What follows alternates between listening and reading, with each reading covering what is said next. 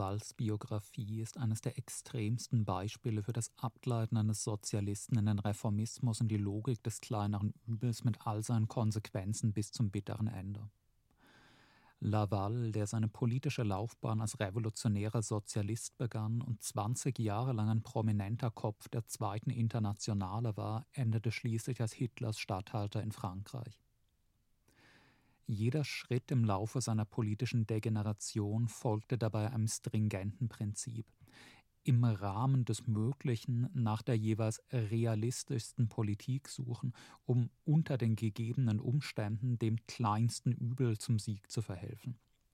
Jede seiner Überlegungen war dabei tagespolitisch, kurzfristig realistisch und mittelfristig realitätsfern. Das nicht über den Tag hinausdenken, das charakteristisch für die reformistische Logik ist, wurde bei Laval zum Lebensprinzip und brachte ihn schließlich an die Seite der SS und dann vor das Erschießungskommando. Dass revolutionäre Sozialistinnen, wenn es in den Jahren ihrer Politisierung keine großen Erfolge der Linken in ihrem Land gibt, zuerst linke Reformistin und dann nach einer Anstandsfrist oft liberale oder konservative werden, ist biografisch eher der Normalfall als die Ausnahme. Man schaue sich an, wie viele der Linken von 1968 fortfolgende in Westeuropa heute noch revolutionäre Positionen vertreten. Der erste Schritt auf diesem Weg ist kaum jemals ein plötzliches Erweckungserlebnis, nachdem bisherige revolutionäre Sozialisten den bürgerlichen Staat, seine Armee, seine Polizei, seine Gerichte, Knester und Grenzschützer plötzlich super finden und bejubeln. Es beginnt damit, dass man aus seiner bisherigen Lebenserfahrung folgert, die sozialistische Revolution nicht mehr für eine realistische Zukunftsaussicht hält dass man sich sagt, in den fünf, zehn, zwanzig, dreißig Jahren, in denen ich jetzt in der radikalen Linken politisch aktiv bin, hat es nicht nur keine Revolution gegeben, die sozialistische Linke hat auch keine großen Fortschritte darin gemacht, das Massenbewusstsein zu prägen. Mein ganzes politisches Engagement für den Sozialismus hat im Großen und Ganzen nichts gebracht, war verschwendete Lebenszeit. Ich würde mir immer noch wünschen, morgen käme die Weltrevolution und der Sozialismus. Aber offensichtlich steht dieser Wunsch in Widerspruch zu den objektiven Tendenzen der historischen Entwicklung. Diese Tatsache muss man nun mal anerkennen und die Rechnung tragen, indem man nämlich das unrealistische Ziel der sozialistischen Weltrepublik, für die zu kämpfen offensichtlich zu gar nichts führt, aufgibt und im Rahmen des offenkundig übermächtigen bürgerlichen Staates und des imperialistischen weltpolitischen Systems für das Maximum an progressiven Reformen, zu dessen Humanisierung kämpft, das eben erreichbar ist. Am Beginn des Übergangs zum Reformismus steht fast immer eine enge, kurzsichtige Form von Empirismus, die die eigene Lebenserfahrung verabsolutiert. In meiner bisherigen Lebenszeit, in meiner bisherigen politischen Erfahrung hat es in meinem Land keine Revolution und nicht einmal revolutionäre Situationen gegeben. Folglich wird es auch nie welche geben und ist die sozialistische Revolution eine Fabel. Für die meisten Menschen klingt das intuitiv überzeugend. Man steht der Existenz von allem skeptisch gegenüber, was man noch nie gesehen hat. In den meisten Alltagssituationen ist das eine kurzfristig sinnvolle Herangehensweise. In Betrachtungen über historische Entwicklung aber führt es zu grotesken Fehlurteilen. Dieser Logik nach muss die Evolution ein Märchen sein, denn in meiner Lebenszeit und nach den Erinnerungen meiner Eltern und Großeltern sahen menschliche Körper vor 20, 50 und 80 Jahren ja schon genauso aus wie heute. Folglich waren Menschen immer so beschaffen wie heute und werden es immer sein dass die Sonne sich einmal aufblähen und explodieren wird, muss Unsinn sein. Denn soweit ich zurückdenken kann, ist die Sonne jeden Morgen aufgegangen und jeden Abend wieder untergegangen und ist immer gleich groß und hell, also wird es auch nie anders sein und eben Klassenteilung der Gesellschaft und Wirtschaft und das Profitinteresse muss offensichtlich ewig, unabänderlich und in der menschlichen Natur begründet sein. Denn soweit ich und meine Eltern und meine Großeltern zurückdenken können, war es nie anders. Es ist diese bornierte, die bisherige persönliche Erfahrung verabsolutierende, scheinbar realistische Denken, das spießbürgerliche wie von Langeweile und Öde des piefigen bürgerlichen Alltags frustrierte Kulturkritiker um 1900 bis 1914 in Westeuropa dazu brachte, freudig oder deprimiert zu verkünden, dass die Zeit der Krisen, der Kriege und der Revolutionen endgültig vorbei sei und eine gerade Entwicklungslinie der friedlichen, evolutionären Verbesserung und Humanisierung der bürgerlichen Gesellschaft Gesellschaft angebrochen sei weil aus Perspektive von 1914 hat es ja seit 40 Jahren in Westeuropa keinen Krieg, keine Revolution mehr gegeben, geht es wirtschaftlich und kulturell immer weiter aufwärts. Die Masse der bürgerlichen Kommentatorinnen war 1913 aufrichtig davon überzeugt, dass das, was später Fukuyama das Ende der Geschichte nennen sollte, schon erreicht war und in der westlichen Welt jetzt nichts Dramatisches mehr passieren würde. Zig Autoren wiesen damals überzeugend nach, dass angesichts der internationalen ökonomischen, kulturellen und politischen Verflechtung in diesem Zeitalter der ersten Globalisierung ein großer Krieg zwischen westlichen Staaten überhaupt nicht mehr möglich sei und das sah unter einem Mantel traditioneller marxistischer Rhetorik auch die Sozialdemokratie der Zweiten Internationale so, die nicht mehr daran glaubte, dass die bürgerliche Gesellschaft jemals kollabieren und ein revolutionäres Zeitalter beginnen könnte, und die deswegen nach friedlicher Integration in den für ewig gehaltenen bürgerlichen Staat und dessen langsame Verbesserung von innen heraus strebte. Es ist nicht anders bei heutigen reformistischen Ex-Sozialistinnen. Die sind nicht plötzlich böse und niederträchtig geworden, sie sind kurzsichtig. Ihr Mantra lautet, meine bisherige politische Erfahrung zeigt, mit Parolen von sozialistischer Revolution lockt man keinen Hund hinterm Ofen hervor. Schöne Idee, aber daraus wird offenkundig nichts mehr werden. Wenn ich tatsächlich etwas bewirken will, muss ich wohl oder übel in diesem Laden konstruktiv mitarbeiten indem ich als Gewerkschafter nicht scharfe Konfrontation mit den Bossen suche, sondern sie durch Höflichkeit und Kompromissbereitschaft dazu bewege, ihren Arbeitern Zugeständnisse zu machen. Indem ich als linker Bundestagsabgeordneter daran mitwirke, dass die BRD eine fortschrittlichere Gesetzgebung bekommt und etwas sozialer wird indem ich als linker Universitätsprofessor junge Leute dazu animiere, kritische Fragen zu stellen, freie Geister zu werden und sich für eine bessere Welt einzusetzen indem ich in linken Kunstprojekten oder als linker Journalist die Öffentlichkeit auf besonders schreiende Missstände aufmerksam mache und so weiter. Freilich ist das sehr oft nur der erste Schritt. Aus dem scheinbar notgedrungenen Zweckbündnis mit dem bürgerlichen Staat und der bürgerlichen Gesellschaft und ihren Institutionen wird irgendwann Affirmation und Identifikation. Kaum ein Mensch hält allzu lange einen so krassen Widerspruch zwischen seinen intellektuellen Überzeugungen und seinen Emotionen aus wie ich hasse und verabscheue zwar den bürgerlichen Staat, aber da er ewig und alternativlos ist, muss man ihn akzeptieren und ihm gegenüber loyal sein, wenn man überhaupt etwas bewirken will.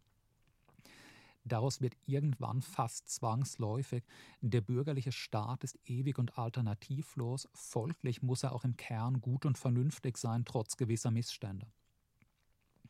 Und wenn ich an diesem Punkt angelangt bin, dann muss ich, wenn auch hin und wieder schwer seufzend, auch all die Abscheulichkeiten akzeptieren und rechtfertigen, die ein bürgerlicher Staat eben notwendig mit sich bringt.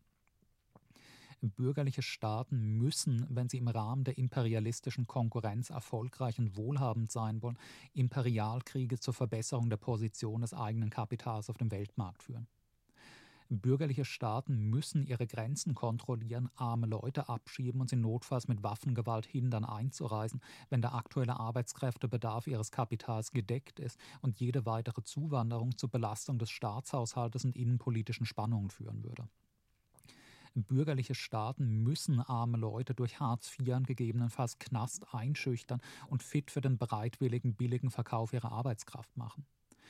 Bürgerliche Staaten müssen Obdachlose vor leerstehenden Spekulationswohnungen erfrieren lassen, weil alles andere das Eigentumsprinzip untergraben würde, auf dem sie beruhen. Bürgerliche Staaten müssen Schulen als Zurichtungsanstalten für die Produktion konfektionierter Lohnarbeiterinnen einrichten, statt als Orte der intellektuellen und persönlichen freien Entfaltung. Zu all dem gibt es im Rahmen des Kapitalismus und des bürgerlichen Staates keine Alternative. Habe ich jenen akzeptiert, muss ich auch all dies akzeptieren. Linksliberale, die den Sozialismus für unrealistisch und die bürgerliche Gesellschaft für alternativlos und im Grunde vernünftig und gut halten, aber gleichzeitig von einem bürgerlich-parlamentarischen, kapitalistischen Staat ohne Schlägerbullen, ohne Frontex, ohne Drohnenkrieg, ohne Bomberflotten und mit einem fetten BGE und freien Schulen und humanen Knästen fantasieren, sind Realitätsverweigerer und auf gewisse Art intellektuelle Feiglinge. Sie weigern sich, die logisch zwingenden Konsequenzen eines von ihnen anerkannten Prinzips zur Kenntnis zu nehmen. Schließen die Augen, halten sich die Ohren zu und pfeifen ein heiteres Lied, wann immer die grauenhaften Folgen dieses Prinzips sichtbar werden. Die Forderung nach offenen Grenzen, Rettung des Klimas, Weltfrieden und gesellschaftlicher Harmonie ist unsinnig, völlig realitätsfremd, wenn sie nicht einhergeht mit der Forderung nach Vernichtung des bürgerlichen Staates und des kapitalistischen Wirtschaftssystems. Die Geschichte aller reformistischen, linksliberalen und grünen Regierungsbeteiligungen in Koalitionsregierungen im bürgerlichen Staat ist eine Geschichte der Anerkennung der Realität bürgerlicher Staaten und ihrer Erfordernisse wenn ich die Existenz des bürgerlichen Staates gut und richtig finde, dann muss ich auch Abschiebung, Frontex, Imperialkrieg, Drohnenmord, Knast und Schikane armer Leute alternativlos finden rechtfertigen. Das Prinzip des kurzfristig gerade kleineren Übels führt schließlich in die Hölle. Und diesen Weg in die Hölle, in die das dem Reformismus zugrunde liegende kleinere Übelprinzip führt, hat kaum jemand so konsequent und radikal beschritten wie Pierre Laval. Laval, der 1883 als Sohn eines Herbergswirts in einem Dorf in der Auvergne geboren wird, beginnt seine politische Laufbahn als Student, als revolutionärer Sozialist mit anarchistischem Einschlag. 1903 wird er Aktivist im Revolutionären Zentralkomitee, einer von Veteranen der Pariser Kommune gegründeten revolutionären Geheimorganisation, nicht dezidiert marxistischer Sozialistin, die den Individualterrorismus gegen die bürgerliche Prinz äh, Republik im Prinzip gutheißt und ein Kult um Robespierre und die Kommunards von 1871 treibt. Der junge Laval trägt das persönliche Markenzeichen stets rote Krawatten. Als sich 1905 aus diversen linken Gruppierungen die SFIO, die neue französische Sektion der Zweiten Internationale, gründet, geht das revolutionäre Zentralkomitee in ihr auf und akzeptiert ein zumindest oberflächlich marxistisches Grundverständnis. Laval ist jetzt Mitglied derselben Internationale wie Rosa Luxemburg, aber eben auch wie Noske, Ebert und Scheidemann. Der junge Revolutionär Laval wird nach Abschluss seines Jurastudiums bekannter linker Anwalt in Paris, der eng mit der sozialistischen Gewerkschaft CGT zusammenarbeitet und in Prozessen linke Aktivistinnen verteidigt oder arme Leute, die sich gegen ihre Bosse oder Vermieter verteidigen müssen.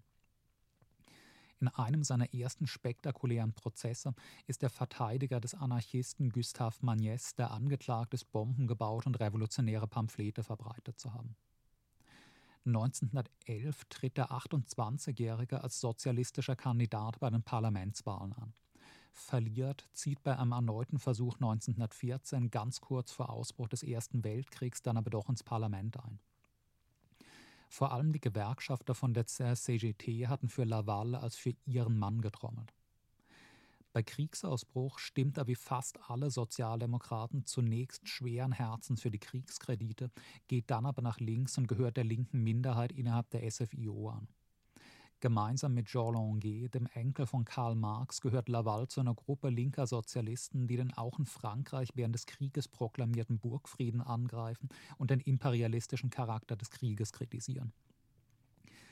An diesem Punkt sieht es so aus, als würde Laval zu jenen Sozialisten gehören, die sich aus Enttäuschung über ihr Versagen im Ersten Weltkrieg von der zweiten Internationale abwenden, nach Zimmerwald gehen und schließlich Kommunistin werden.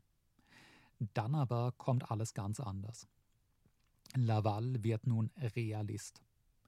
Sein Kalkül ab 1916-17 ist folgendes.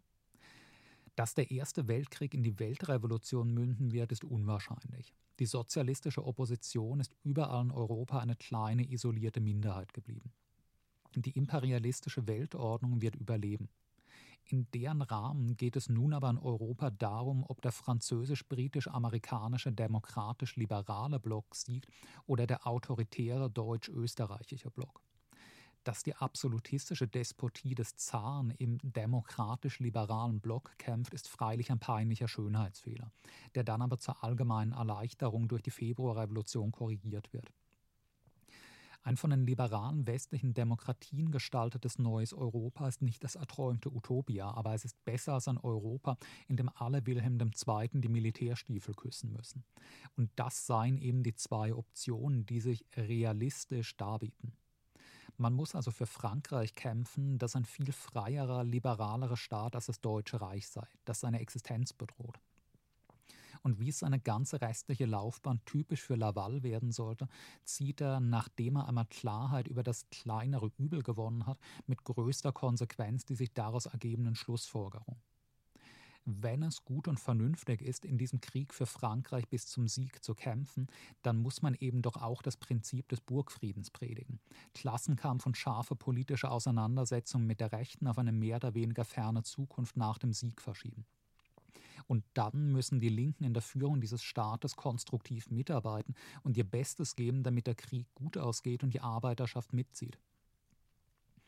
Als der linksliberale Clemenceau 1917 Ministerpräsident wird und einen fanatischen liberalen Imperialismus vertritt, sprich Frankreich als demokratisches Land der Menschenrechte müsse unerbittlich weiterkämpfen bis zum totalen Sieg über das finstere autoritäre Deutschland oder bis zu seinem eigenen glorreichen Untergang, wird er von der Mehrheit der SFIO für seinen Chauvinismus angegriffen. Laval stellt sich gegen diese innerparteilichen Kritiker und predigt bedingungslose Unterstützung für die Regierung Clemenceau. Doch die Politik der SFIO, einerseits den Burgfrieden grundsätzlich zu akzeptieren, andererseits lauwarme Kritik am nach dem Sieg 1918 zum Volkshelden gewordenen Clemenceau zu üben, bekommt der Partei nicht gut. Die Wahlen von 1919 sind ein Desaster für die SFIO. Die sozialistischen Linken gehen nach und nach zur sich formierenden französischen kommunistischen Partei über. Die überzeugten Patrioten zu Clemenceau und seinem Lager des linksliberalen Chauvinismus. Laval bleibt zunächst in der Partei, zu deren rechten Flügel er gehört, wird aber immer missmutiger gegenüber seiner Partei und seiner Internationale. Da kommt 1922-23 der nächste Schritt in der Entwicklung seines Realismus. Auch die moderaten Regierungssozialistinnen sind Versager. Die von der russischen Revolution inspirierten kommunistischen Linken hassen sie und die traditionellen bürgerlichen Rechten hassen sie auch. Sie sind schwach und verächtlich. Sie werden sich nie irgendwo dauerhaft durchsetzen. In einer Partei perspektivloser Versager zu bleiben, ist aber sinnlos, wenn man politisch etwas erreichen will. Laval hat schon in der Endphase des Ersten Weltkrieges seine seufzende Akzeptanz des bürgerlichen Nationalstaates in Affirmation verwandelt. Die Bolschewisten sind realitätsfremde Verrückte, die sich international nie durchsetzen und im Inneren nur Chaos und Verwüstung anrichten werden. Es gibt keine realistische Alternative zum bürgerlichen Nationalstaat und er ist nun mal Franzose. Für das Wohlergehen der Menschen in Frankreich ist also eine starke, respektierte Großmachtstellung Frankreichs in der Weltpolitik die einzige realistische Option. In der Hackordnung des imperialistischen Systems kann nur ein starker, ein gefürchteter Staat seine Sicherheit und seinen Wohlstand gegen die Konkurrenten verteidigen. Ein weltpolitisch absteigendes Frankreich muss ein verarmendes Frankreich sein während nur politische und militärische Stärke die Stellung gewährleisten kann, die man braucht für eine progressive Sozialpolitik im Rahmen des bürgerlichen Staates. Die Sozialdemokraten aber sind inkonsequente und inkompetente Schwächlinge, die nicht in der Lage sind, die für das Wohlergehen der Menschen in Frankreich nötige französische Machtstellung zu sichern. Man muss also die Linken zu einer Versöhnung mit den Liberalen und Konservativen bringen, wenn man unter den gegebenen Umständen etwas für das Volk erreichen will. 1923 tritt Laval in diesem Sinne mit einer abenteuerlichen Liste bei den Kommunalwahlen im großen Pariser Vorort Aubervilliers an. Seine Liste ist ein Gemisch aus desillusionierten Ex-Sozialdemokraten, aus der PCF ausgeschlossenen Ex-Kommunisten, die den Dogmatismus der Kommunisten unerträglich finden, und aus nationalistischen konservativen Bürgerlichen, die den Sinn progressiver Sozialgesetzgebung für die gesellschaftliche Befriedung einsehen. Relativ arme Arbeiterstadt Aubervilliers ist eine Hochburg der Kommunisten. Doch Laval siegt. Seine Querfrontliste schlägt die PCF mit 42,5 Prozent gegenüber 26,5 Prozent der Stimmen.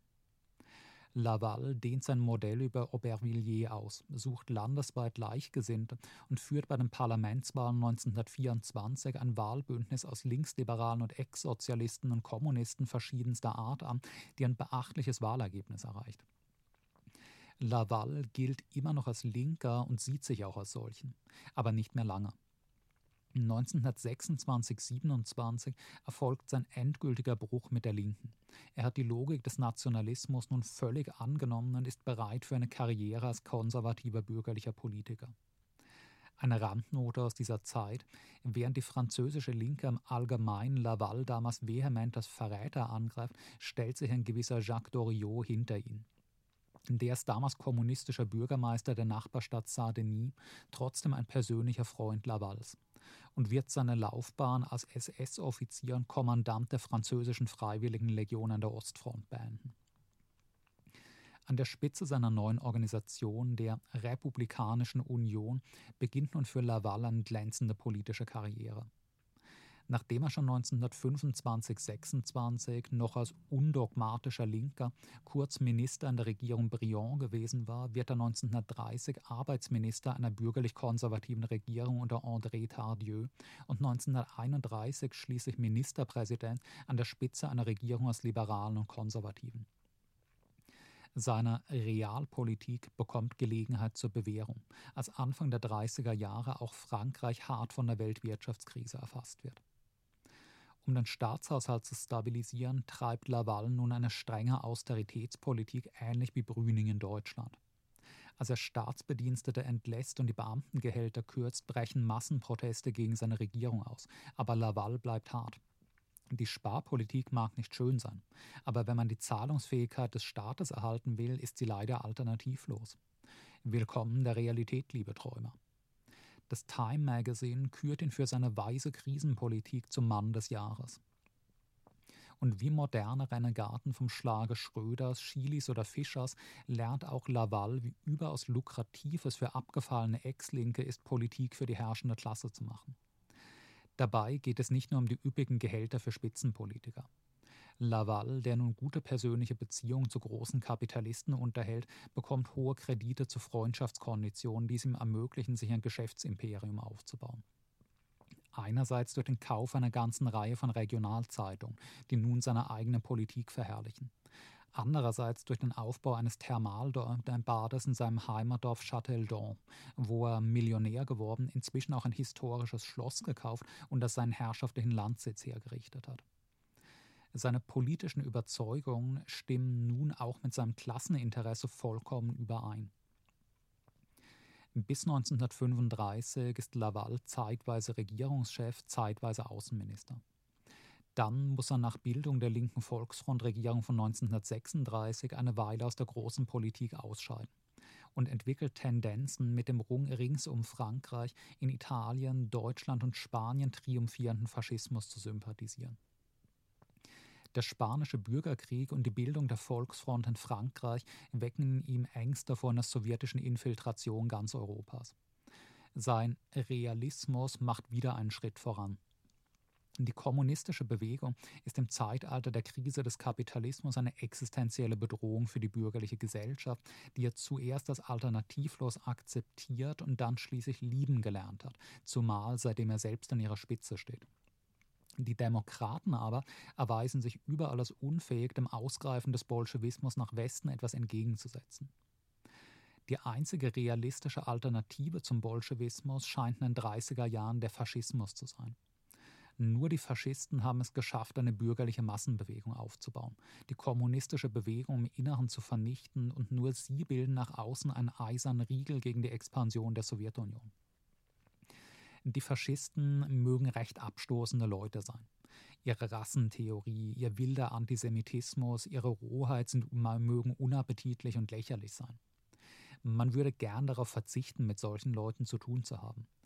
Aber nur sie scheinen den Mut und die Kraft zu haben, den Kampf gegen den Bolschewismus aufzunehmen und zu gewinnen, damit die bedrohte bürgerliche Gesellschaft Europas durch die Krise zu retten und, wenn sich alles wieder halbwegs beruhigt und normalisiert hat, kann man sich ihrer ja wieder entledigen und wieder gesittetere Verhältnisse einkehren lassen. Aber sich vorübergehend mit faschistischen Pflegeln zu arrangieren, die bereit sind, die bürgerliche Gesellschaft zu verteidigen, das war doch besser, als dass ganz Europa Stalins Reich des Bösen eingegliedert würde und damit die westliche Zivilisation unterginge oder etwa nicht. Wenn man also Realist ist, muss man mit diesen Leuten vorübergehend zurechtkommen. Und so nimmt er 1937 Gespräche mit Franco auf und unterhält in Frankreich Kontakte zu den gemäßigten Faschisten und zum alten Marschall Pétain. Als Sieger von Verdun und Volksheld, der nun propagiert, es braucht eine autoritäre Rechtsregierung in Frankreich, um die Wühlarbeit der Kommunisten aufzuhalten. Eine mit liberaldemokratischen Traditionen brechende nationale Regierung, die von Deutschland und Italien lernt, ohne sie blind zu kopieren, etwas gesitteter, moderater und ziviler ist. Aber damit aus diesen Plänen etwas wird, braucht es erst eine große Katastrophe, das Debakel von 1940. Nach jahrelanger Appeasement-Politik hatten Großbritannien und Frankreich im September 1939 dem Dritten Reich endlich den Krieg erklärt, als es sich nach Österreich und Tschechien nun nach Polen einverleibte. Aber die Kriegserklärung blieb eine leere Geste. Ohne etwas zu unternehmen, sahen die Alliierten zu, wie die Nazis Polen zerschlugen, ließen die Gelegenheit verstreichen, ins quasi unverteidigte Westdeutschland einzufahren und warteten danach monatelang apathisch darauf, was die Deutschen wohl als nächstes unternehmen würden. Außer ein paar kleinen Seegefechten und ein paar symbolischen Bombenabwürfen, die kaum Schaden anrichten, tun die Alliierten nichts.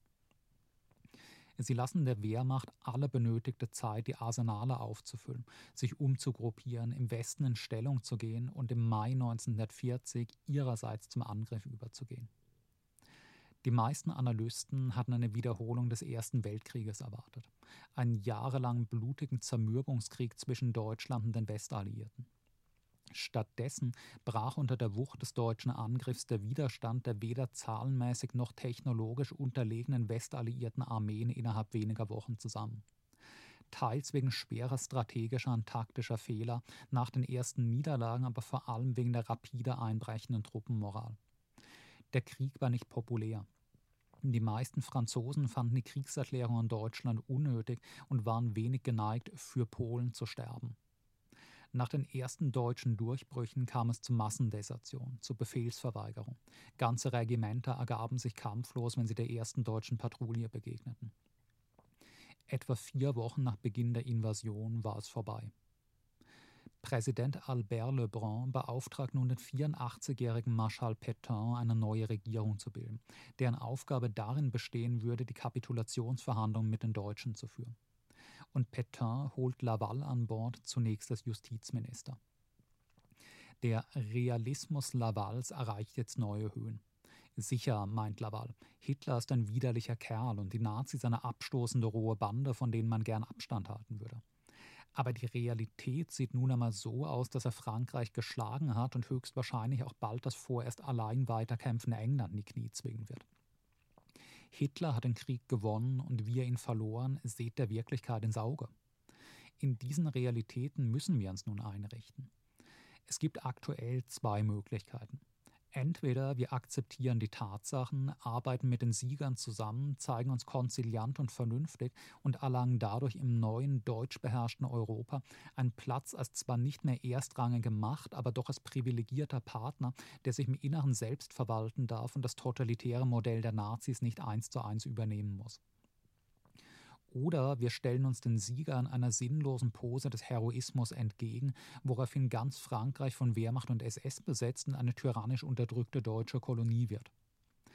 Dass wir nach der Zerschlagung unserer Armee die deutsche Oberherrschaft noch irgendwie abschütteln könnten, ist realitätsfremd wenn man sich um das Wohl der Franzosen mehr sorgt als um heldenhafte Posen für die Nachwelt, dann muss ein verantwortungsbewusster Realist den ersten Weg wählen, den Deutschen entgegenkommen, mit ihnen freundlich zusammenarbeiten und dadurch Stück um Stück Zugeständnisse von ihnen erreichen und schließlich unsere Souveränität wiederherstellen. Das Ergebnis der Kapitulationsverhandlung scheint diesem Ansatz in gewissem Maße recht zu geben.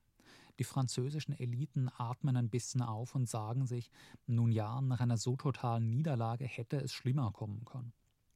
Ja, Nordfrankreich inklusive Paris und die französische Atlantikküste werden von deutschen Truppen besetzt und Frankreich muss enorme Kriegsentschädigungen an die Nazis zahlen.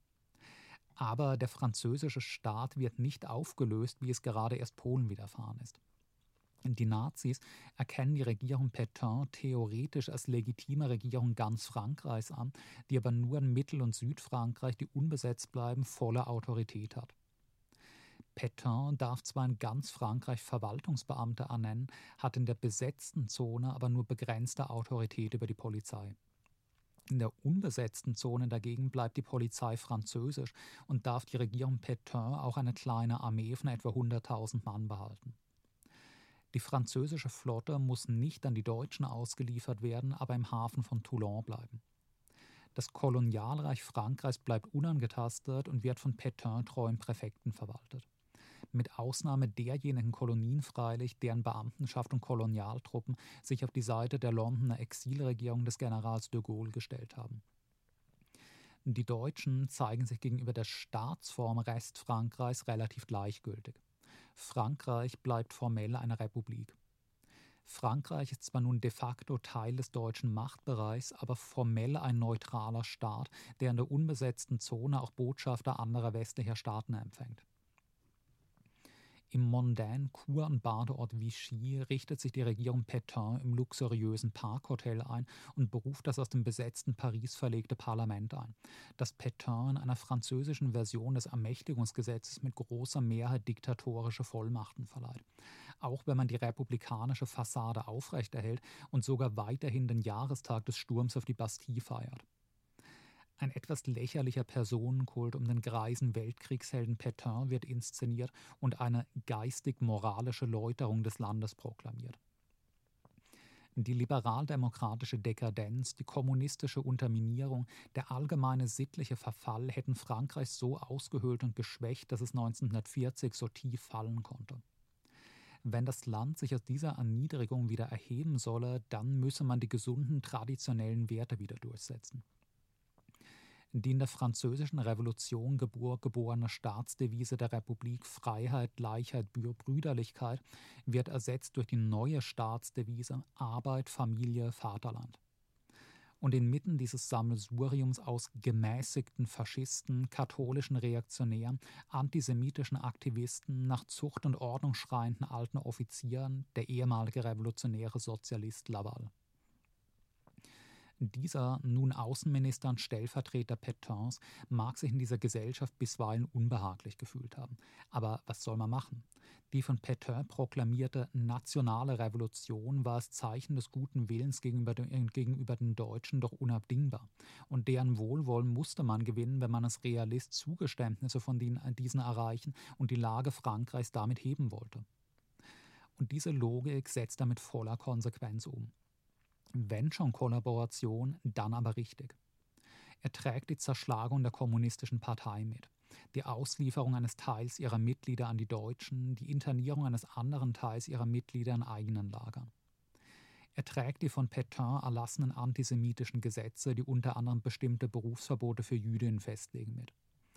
Solche Gesetze haben die Deutschen zwar gar nicht erbeten, aber sie von sich aus zu erlassen, würde ihnen schließlich zeigen, dass man guten Willens und lernbereit war, was wiederum die Verhandlungsposition gegenüber Berlin verbessern würde. Tja, was soll man tun? Wenn man der Schwächere ist, muss man eben Opfer bringen.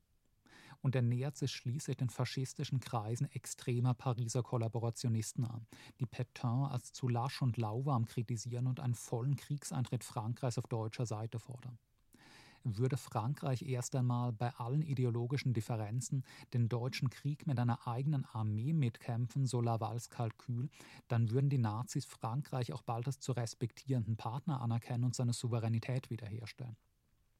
Was er freilich nicht begriff, ist die Tatsache, dass Hitler niemals eine Erwägung zog, irgendein von ihm geschlagenes Land als souveräne Macht in seiner neuen europäischen Ordnung zu akzeptieren, wo allein die Deutschen die absoluten Herren sein sollten. Ende 1940 wird Laval von Pétain Vorläufe kaltgestellt. Erstens, weil der viel jüngere, charismatischere, eloquentere und sicher auch klügere Laval ihn selbst zu überflügeln, in den Schatten zu stellen droht. Andererseits, weil Pétain, der seine neue Rolle als kleiner Diktator sehr genießt und Anflüge von Größenwahn entwickelt, damals noch nicht zum von Laval vertretenen Kurs bedingungsloser Unterordnung unter Deutschland bereit ist und auf die Eigenständig seiner äh, Eigenständigkeit seiner Politik pocht, soweit das im Rahmen der deutschen Vorherrschaft eben möglich ist. Ein Jahr verbringt Laval nun als Privatmann auf seinem Landsitz in der Auvergne und in Paris, wo er Kontakte zu radikalen französischen Kollaborationisten und zu deutschen hochrangigen Beamten und Offizieren aufbaut, die in Laval zunehmend ihren Mann für Frankreich erkennen. Ende 1941, in dem Moment, dass die deutsche Invasion der Sowjetunion vor Moskau stecken bleibt, die USA in den Krieg eintreten, der deutsche Sieg zweifelhaft wird und der Bau des NS-Imperiums erstmals zu wanken beginnt, setzen die Deutschen Pétain unter Druck und nötigen ihn dazu, Laval zurück in die Regierung zu holen. Diesmal aber mit Machtbefugnissen, mit denen Laval der eigentliche Führer des État français wird. In dem Moment, in dem die deutsche Herrschaft in Europa wackelig wird, soll Laval, der seine Bereitschaft zu bedingungsloser Kollaboration in der Vergangenheit ja schon bewiesen hat, in Frankreich für Ordnung sorgen. Und das tut er dann auch. In einer Rundfunkrede von, 1902, von Juni 1942 erläutert Laval sein Programm folgendermaßen. Wir hatten Unrecht, 1939 Krieg zu führen. Wir hatten 1918 Unrecht, nach dem Sieg keinen Frieden der Verständigung mit Deutschland zu schließen. Heute müssen wir versuchen, es zu tun. Wir müssen alle Mittel ausschöpfen, um die Basis einer endgültigen Versöhnung zu finden. Ich will mich nicht damit abfinden, alle 25 oder 30 Jahre die Jugend unseres Landes auf dem Schlachtfeld zugrunde gehen zu sehen. Ich habe den Willen, mit Deutschland und Italien wieder normale, vertrauensvolle Beziehungen herzustellen. Aus diesem Krieg wird notwendig ein neues Europa erwachsen. Um dieses Europa zu errichten, ist Deutschland dabei, gigantische Kämpfe auszufechten. Ich wünsche den Sieg Deutschlands, denn ohne ihn würde sich morgen überall der Bolschewismus durchsetzen. Wie ich es Ihnen schon in meiner Rede vom 20. April letzten Jahres gesagt habe, befinden wir uns nun also vor dieser Alternative. Entweder uns unter Wahrung unserer Ehre und unserer vitalen Interessen in ein neues Europa integrieren oder uns damit abfinden, unsere Zivilisation verschwinden zu sehen. Bedingungslose Kollaboration mit den Nazis, also erstens, um durch Demonstration guten Willens die französische Souveränität zurückzugewinnen und zweitens, um den Sieg des Bolschewismus zu verhindern und damit die bürgerliche Gesellschaft in Europa zu retten. Als Realist müsse man, nachdem man diese Tatsachen einmal anerkannt hat, dann eben die Konsequenzen ziehen. Es geht nun Schlag auf Schlag mit diesem Realismus. Im September, im Sommer 1942 müssen Jüdinnen auch in der unbesetzten Zone den gelben Stern tragen. Laval fand den Antisemitismus der Nazis zwar bedauerlich und ärgerlich, aber was getan werden muss, muss eben getan werden. Die Gestapo darf die immer zahlreicher werdenden Resistance-Aktivistinnen nun auch in der unbesetzten Zone jagen, verschleppen oder töten. Freilich, es wäre schöner, man könnte normale rechtsstaatliche Verhältnisse beibehalten. Aber was soll man denn tun, wenn diese uneinsichtigen Fanatiker durch ihre sinnlosen Gewaltakte die Deutschen immer mehr provozierten und damit alles gefährden, was man seit Juni 1940 so mühsam aufgebaut hatte? Was glauben diese Leute eigentlich? Dass sie die deutsche Herrschaft mit ein paar auf dem Schwarzmarkt gekauften Revolvern und selbst gebastelten Bomben beenden können? Das einzige Resultat dieses Terrorismus wird doch darin bestehen, dass die Deutschen das ganze Land besetzen und ein grausames Regiment ausüben. Man braucht eben Geduld und Kompromissbereitschaft, wenn man etwas erreichen will. Und wenn diese Leute das nicht einsehen, dann müssen sie eben mit den Konsequenzen leben. Aber genau diese Besetzung des ganzen Landes kommt bald ohnehin. Im November 1942 landen die Amerikaner und Briten in der französischen Kolonie Algerien. Die dort stationierten Truppen Pétains leisten nur wenige Tage schwachen Widerstand. Dann laufen sie quasi geschlossen zu den Alliierten über. An ihrer Spitze General Darlan, bisher als Nachfolger des greisen Pétain deklariert. Fast alle französischen Kolonien wechseln auf die Seite der Alliierten und de Gaulles. In dieser Situation beschließt Hitler, auch die bisher freie Zone Frankreichs zu besetzen. Erstens, um zu verhindern, dass Pétain wie Darlan überläuft und den Alliierten eine Hinterpforte auf den Kontinent öffnet.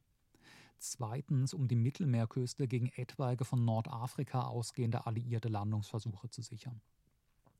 Die Regierung Petain-Laval bleibt zwar im Amt, aber die Fiktion von der Souveränität ihres Staates ist damit endgültig dahin. Deutsche Soldaten, Polizisten, SS- und Gestapo-Männer bewegen sich nun frei überall in Frankreich und lassen sich von französischen Beamten nichts mehr sagen. Die kleine Armee der Pétain-Regierung wird aufgelöst. Stattdessen mit der Milice Française, eine mehrere Zehntausend Mann umfassende faschistische Miliz fanatischer französischer Kollaborationisten aufgebaut. Die republikanisch-rechtsstaatliche Fassade der Jahre 1940 bis 1942 fällt nun vom Vichy-Regime ab. Es verwandelt sich in einen faschistischen deutschen Satellitenstaat, in dem einheimische faschistische Aktivisten gemeinsam mit der SS eine Terrorherrschaft errichten.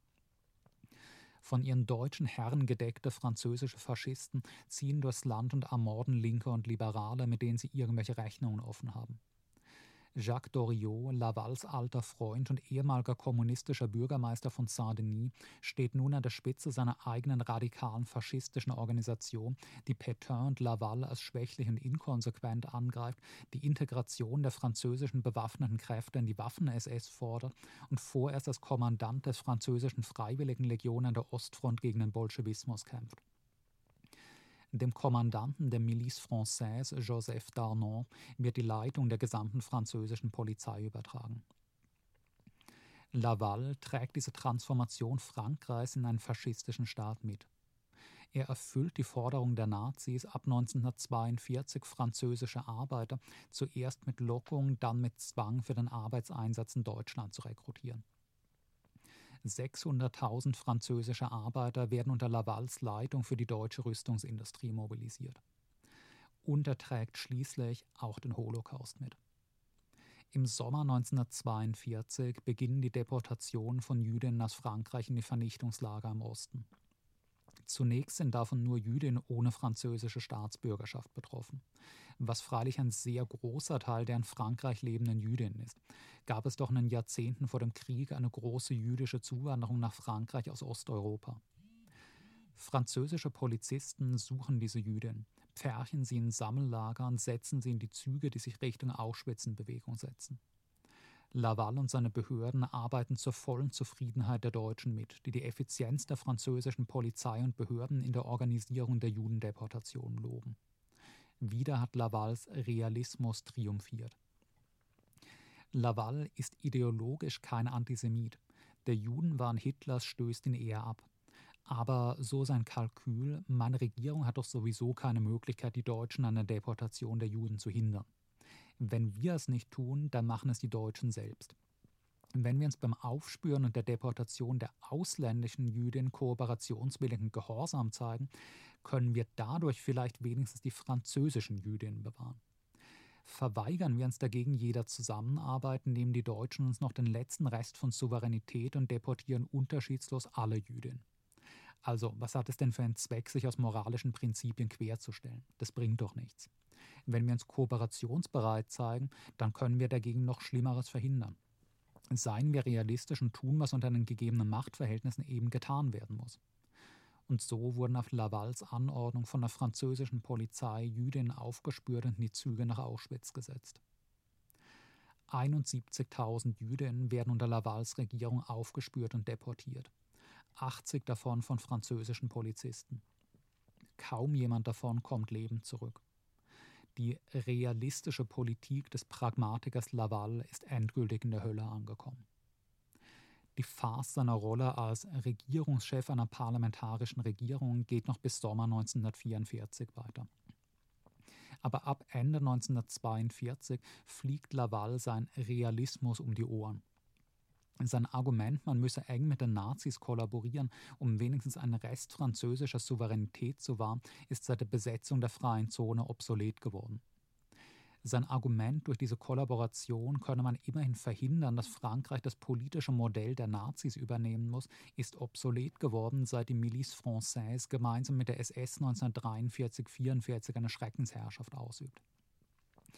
Sein Argument, der von de Gaulle und der Resistance gegangene Weg des Widerstandes aus dem Ausland oder im Untergrund sei unrealistisch, weil Deutschland nun einmal den Krieg gewonnen habe, ist obsolet, seitdem das NS-Imperium 1943-44 zu kollabieren beginnt.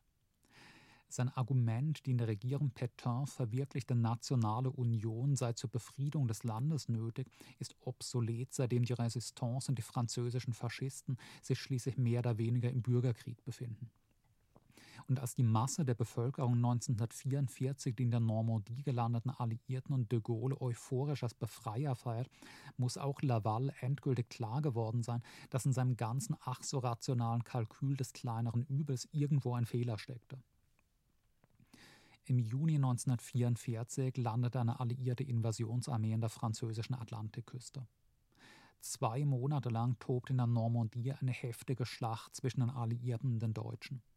Dann müssen Zweitere sich angesichts der Erschöpfung ihrer Kräfte weit nach Osten zurückziehen und alle weiteren Versuche zur Eindämmung der Invasion aufgeben. Im August 1944 ist der Weg nach Paris frei. Die Amerikaner und General de Gaulle ziehen im Triumphzug über die Champs-Élysées ein. In allen befreiten Gebieten beginnt eine wilde Rache der Resistance an den Kollaborationisten, vor allem den Männern der Milice Française. Mehrere tausend Kollaborationisten werden gelüncht. Die durch einen heroischen Kampf gegen die Nazis zu Helden gewordenen französischen Kommunisten werden zur Massenpartei und scheinen realistische Aussichten zu haben, in Frankreich an die Macht zu kommen nicht ganz das Resultat, das Laval in seinem Kampf gegen den Bolschewismus erwartet hatte. Für Pierre Laval beginnt eine Flucht kreuz und quer durch Europa. Zunächst schaffen die Nazis ihn nach Deutschland und quartieren ihn mit Pétain und prominenten französischen Faschistenführern im Schloss von Sigmaringen ein, wo die Kollaborationisten ohne Land ein Dreivierteljahr lang die Komödie einer Exilregierung aufführen, mit eigener Zeitung, die niemanden außer ihnen selbst erreicht. Darunter ist auch der französische Romancier Louis Ferdinand Céline, der in den 30er Jahren einen wahnhaften Antisemitismus entwickelt und dadurch Bewunderer Adolf Hitlers geworden war und der über das surreale Leben dieser Exilregierung im Hohenzollern-Schloss später einen skurrilen Roman schreiben sollte. Im Frühjahr 1945, als die alliierten Truppen sich Sigmaringen nähern, versucht Laval in die Schweiz zu fliehen, wird aber abgewiesen. Im letzten Moment schaffen die Nazis ihn nach Vorarlberg, von wo Anfang Mai, wenige Tage vor der Kapitulation, ein deutsches Flugzeug Laval nach Spanien bringt, wo Franco zunächst bereit ist, ihn aufzunehmen. Nach drei Monaten aber liefert er ihn schließlich an Frankreich aus. In diesem Jahr, in dem ein faschistisches Regime nach dem anderen zermalmt wird, will Hitlers und Mussolinis spanischer Schützling den siegreichen Alliierten keine Handhabe gegen sich liefern. Im Oktober 1945 ist Laval wieder in Frankreich, beginnt sein Prozess gegen wegen Landesverrats und endet nach wenigen Tagen mit seinem Todesurteil. Am 15. Oktober 1945 endet Lavals Leben in Fresnes bei Paris vor dem Erschießungskommando. Sein Realismus ist am Ende des Weges angekommen.